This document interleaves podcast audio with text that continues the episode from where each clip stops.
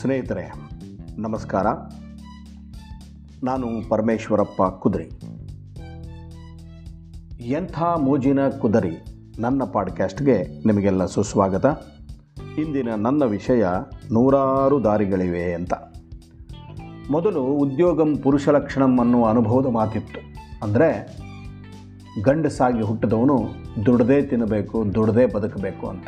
ಈಗ ಅದನ್ನು ಕಾಲಕ್ಕೆ ತಕ್ಕಂತೆ ಅಪ್ಡೇಟ್ ಮಾಡೋದಾದರೆ ಉದ್ಯೋಗಂ ಮಾನವ ಲಕ್ಷಣಂ ಅಂತ ಬದಲಾಯಿಸ್ಕೊಂಡ್ರೆ ಖಂಡಿತ ತಪ್ಪಾಗಲಾರದು. ಯಾಕೆಂದರೆ ಇವತ್ತು ಹೆಣ್ಣು ಮಕ್ಕಳು ಕೂಡ ಹಮ್ ಕಿಸಿಸೆ ಕಮ್ ನಹಿ ಅಂತ ನಮ್ಮ ಜೊತೆಗೆ ಹೆಜ್ಜೆ ಹಾಕ್ತಿದ್ದಾರೆ. ಎಲ್ಲ ಕ್ಷೇತ್ರಗಳಲ್ಲೂ ಕೂಡ ಕೆಲಸ ಮಾಡ್ತಾ ಇದ್ದಾರೆ. ಬಹುತೇಕ ಎಲ್ಲರ ಬದುಕಿನಲ್ಲೂ ಹಣವೇ ಪ್ರಧಾನ ಪಾತ್ರ ವಹಿಸ್ತದೆ. ದುಡ್ಡು ಇದ್ದರೆ ಜಗವೆಲ್ಲ, ದುಡ್ಡಿನ ಮುಂದೆ ಏನಿಲ್ಲ, ದುಡ್ಡಿಗಾಗಿ ಏನೆಲ್ಲ ಅನ್ನೋ ಹಾಡನ್ನು ಇಲ್ಲಿ ನೆನೆಸ್ಕೊಳ್ಳೋದಾದರೆ ದುಡ್ಡು ಮಾಡಲು ಅನ್ಯಾಯದ ಮಾರ್ಗಗಳನ್ನೇ ಅವಲಂಬಿಸಿರುವಂಥವರು ನಮಗೆ ಹೆಚ್ಚಿನ ಸಂಖ್ಯೆಯಲ್ಲಿ ಕಂಡುಬರ್ತಾರೆ ಆದರೆ ನಾವು ನ್ಯಾಯ ಮಾರ್ಗದಿಂದ ದುಡಿದು ಹಣವಂತರಾಗಲು ಬಹುದು.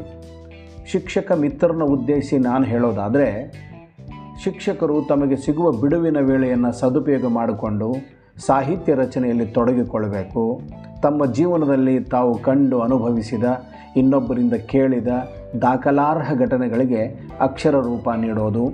ಅಂತಹ ಅನುಭವಗಳನ್ನು ಕಥೆಯಾಗಿ, ಕವನವಾಗಿ, ಲೇಖನವಾಗಿ, ಚಿತ್ರಲೇಖನಗಳ ರೂಪದಲ್ಲಿ ಬರೆದು ಅನೇಕ ಪತ್ರಿಕೆಗಳಿಗೆ ಕಳಿಸುವ ಮೂಲಕ, ಯೂಟ್ಯೂಬ್ಗೆ ಅಪ್ಲೋಡ್ ಮಾಡೋದ್ರ ಮೂಲಕ ಮತ್ತು ಅನೇಕ ಸಾಹಿತ್ಯಿಕ ಆ್ಯಪ್ಗಳಿವೆ, ಅಲ್ಲಿ ಅಪ್ಲೋಡ್ ಮಾಡೋದ್ರ ಮೂಲಕ ಗೌರವಧನ ಸಂಪಾದಿಸಬಹುದು.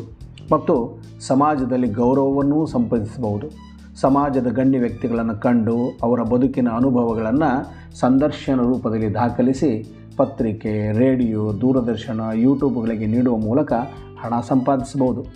ಚಿತ್ರಕಲೆಯಲ್ಲಿ ಆಸಕ್ತಿ ಇರುವ ಶಿಕ್ಷಕರಾದರೆ ಪತ್ರಿಕೆಗಳಿಗೆ ವ್ಯಂಗ್ಯ ಚಿತ್ರಗಳನ್ನು ಬರೆದು ಕಳಿಸ್ಬೋದು ವಿವಿಧ ಲೇಖಕರ ಲೇಖನ, ಕೃತಿಗಳಿಗೆ ಆರ್ಟ್ ವರ್ಕ್ ಮಾಡಿ ಸಂಭಾವನೆ ಪಡಿಬೋದು ಗಾಯನ, ಸಂಗೀತದಲ್ಲಿ ಆಸಕ್ತಿ ಇದ್ದಲ್ಲಿ ಆರ್ಕೆಸ್ಟ್ರಾಗಳಲ್ಲಿ, ವಿವಿಧ ರಿಯಾಲಿಟಿ ಶೋಗಳಲ್ಲಿ ಹಾಡಿ ನಿರೂಪಣೆ ಮಾಡಿ ಹಣ ಸಂಪಾದಿಸಬಹುದು. ಉದಾಹರಣೆಗೆ ಇವತ್ತು ಅನುಸರಿ ಅವರನ್ನು ನೋಡ್ಬೋದು. ಆಮೇಲೆ ಆಮ್, ಮಾಸ್ಟರ್ ಮಂಜುನಾಥ್ ಅವರನ್ನು ನೋಡ್ಬೋದು. ಹೀಗೆ ಅನೇಕ ಜನ ಬರೀ ಮಾತಾಡಿ ದುಡ್ಡು ಮಾಡ್ತಾ ಇದ್ದಾರೆ.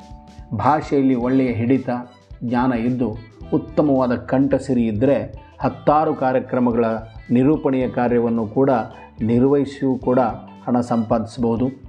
ಅಭಿನಯ ಕಲೆ ಇದ್ದರಂತೂ ಅಭಿನಯಿಸಿ ಶಿಕ್ಷಕ ಬಂಧುಗಳು ಗೌರವ ಮತ್ತು ಧನ ಎರಡನ್ನೂ ಪಡೆಯಬಹುದು. ಮನಸ್ಸಿದ್ರೆ ಮಾರ್ಗ ಎನ್ನುವ ಮಾತಿನಂತೆ ಇಂದು ನ್ಯಾಯ ಮಾರ್ಗದಿಂದ ದುಡಿದು ದುಪ್ಪಟ್ಟಾಗಲು ನೂರಾರು ದಾರಿಗಳಿವೆ. ನಾವು ಸೋಮಾರಿತನವನ್ನು ಬಿಟ್ಟು ಮುಂದಡಿ ಇಡಬೇಕಷ್ಟೆ. ಏನಂತೀರಿ? ನಮಸ್ಕಾರ.